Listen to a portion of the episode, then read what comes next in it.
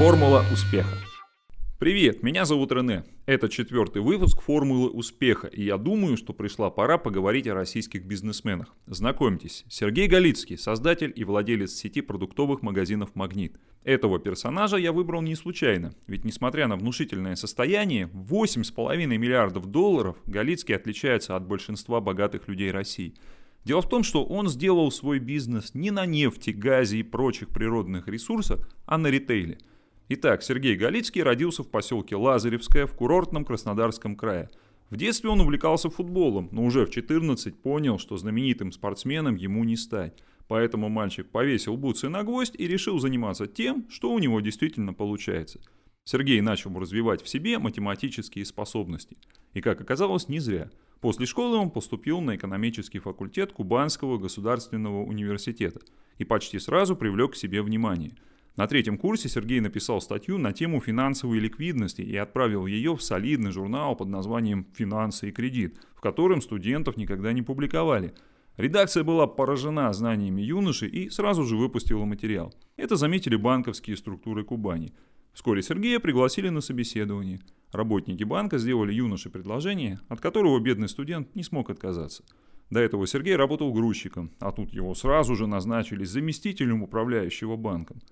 Однако через год после окончания университета Галицкий ушел с работы и начал свой бизнес. Вместе с однокурсниками Сергей основал компанию «Трансазия». Он начал поставлять на рынок товары, которых в то время не хватало – бытовую химию, косметику и парфюмерию. Уже через полгода бизнес пошел в гору, однако Сергею этого было мало. Он рассудил так – жизнь может складываться по-разному, а есть хочется всегда.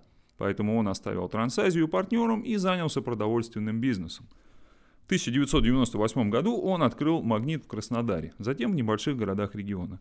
В столицу Сергей не рвался и действовал осторожно. Он не хотел привлекать внимание криминальных структур и конкурентов.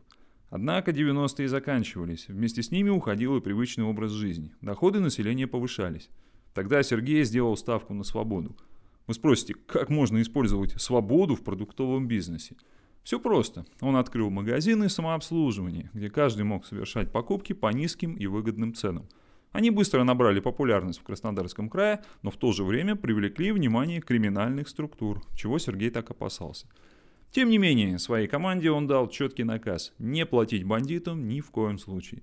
На двери магазинов вешали траурные венки, в офис стреляли из гранатометов, в один из филиалов даже приходили с автоматами – но Сергей не поддался на угрозы и продолжал открывать маленькие магазины. Постепенно площадь торговых помещений стала увеличиваться, и вскоре молодой бизнесмен объединил их в сеть «Магнит». Кстати, Сергей один из первых придумал для своих магазинов слоган, который полюбился населению и сыграл большую роль в повышении продаж. А он так. «Магнит. Магазин у дома по низкой цене».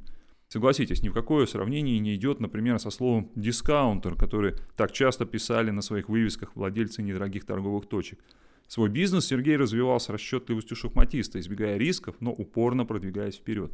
Вначале он сделал ставку на магазины шаговой доступности. Потом, с развитием бизнеса, стал открывать гипермаркеты. Вскоре его модель дешевых магазинов самообслуживания получила популярность во всей стране. В итоге «Магнит» появился в Москве и в Санкт-Петербурге. На сегодняшний день «Магнит» занимает первое место по количеству магазинов в России – а если говорить точнее, Галицкий открыл порядка пяти с половиной тысяч торговых точек и более 100 гипермаркетов по всей стране. Кстати, помимо «Магнита», бизнесмен имеет еще несколько источников дохода. Например, гостиницу в Краснодаре, футбольную команду, рекламное агентство. Ну, все эти проекты он расценивает лишь как хобби. Теперь перейдем к самой важной части нашего выпуска. Подумаем, почему Галицкий смог достичь таких потрясающих результатов в бизнесе. Во-первых, вспомним его детство – Сергей пожертвовал своей любовью к футболу и сделал акцент на математике. А все потому, что именно у него это получалось лучше всего. Как говорит сам Галицкий, ты не должен быть музыкантом, предпринимателем, футболистом. Ты должен быть тем, в чем ты сильнее других. Не стоит, сломя голову, открывать автосервис только потому, что кругом говорят, что это прибыльное занятие. Делай то, в чем ты хорош, и бизнес пойдет в гору. Во-вторых, Галицкий не рисковал. Он понимал, что все надо делать постепенно, потому что в конце концов ты все равно придешь к успеху. Именно эту мысль он попытался донести до своей команды. Когда московские бизнесмены узнали, сколько получает топ-менеджер сети «Магнит», они смеялись в голос. А Галицкий лишь повторял своим работникам, что надо немного потерпеть. И не обманул. Ну и, наконец, Галицкий понял, что магазин должен подстраиваться под зарплаты народа. Например, сейчас большинство покупателей не может себе позволить запредельно дорогие продукты. Так зачем же предлагать им черную икру? Если страна начнет активно развиваться, утверждает Галицкий, то и в магните появится более дорогая продукция. А пока в этом нет надобности. Ведь пока что магазин сохраняет популярность именно из-за своих низких цен и удобного местоположения. К слову, над остальным Галицкий не сильно задумывается – Магнит не заказывает дорогой рекламы, не старается привлечь покупателей стильным дизайном магазина или предельно вежливыми продавцами. Но я отмечу, что такой сервис вполне соответствует цене, поэтому клиентов Галицкий не теряет. Помимо всего прочего, бизнесмен является патриотом своей страны и родного Краснодарского края. Галицкий негативно отзывается о предпринимателях, которые сидят на чемоданах и все время хотят уехать за границу. Более того, он не одобряет бизнесменов, которые стремятся переехать в Москву и стоять в бесконечных пробках. Сам Галицкий все еще живет в Краснодаре и не собирается никуда уезжать из своего любимого города.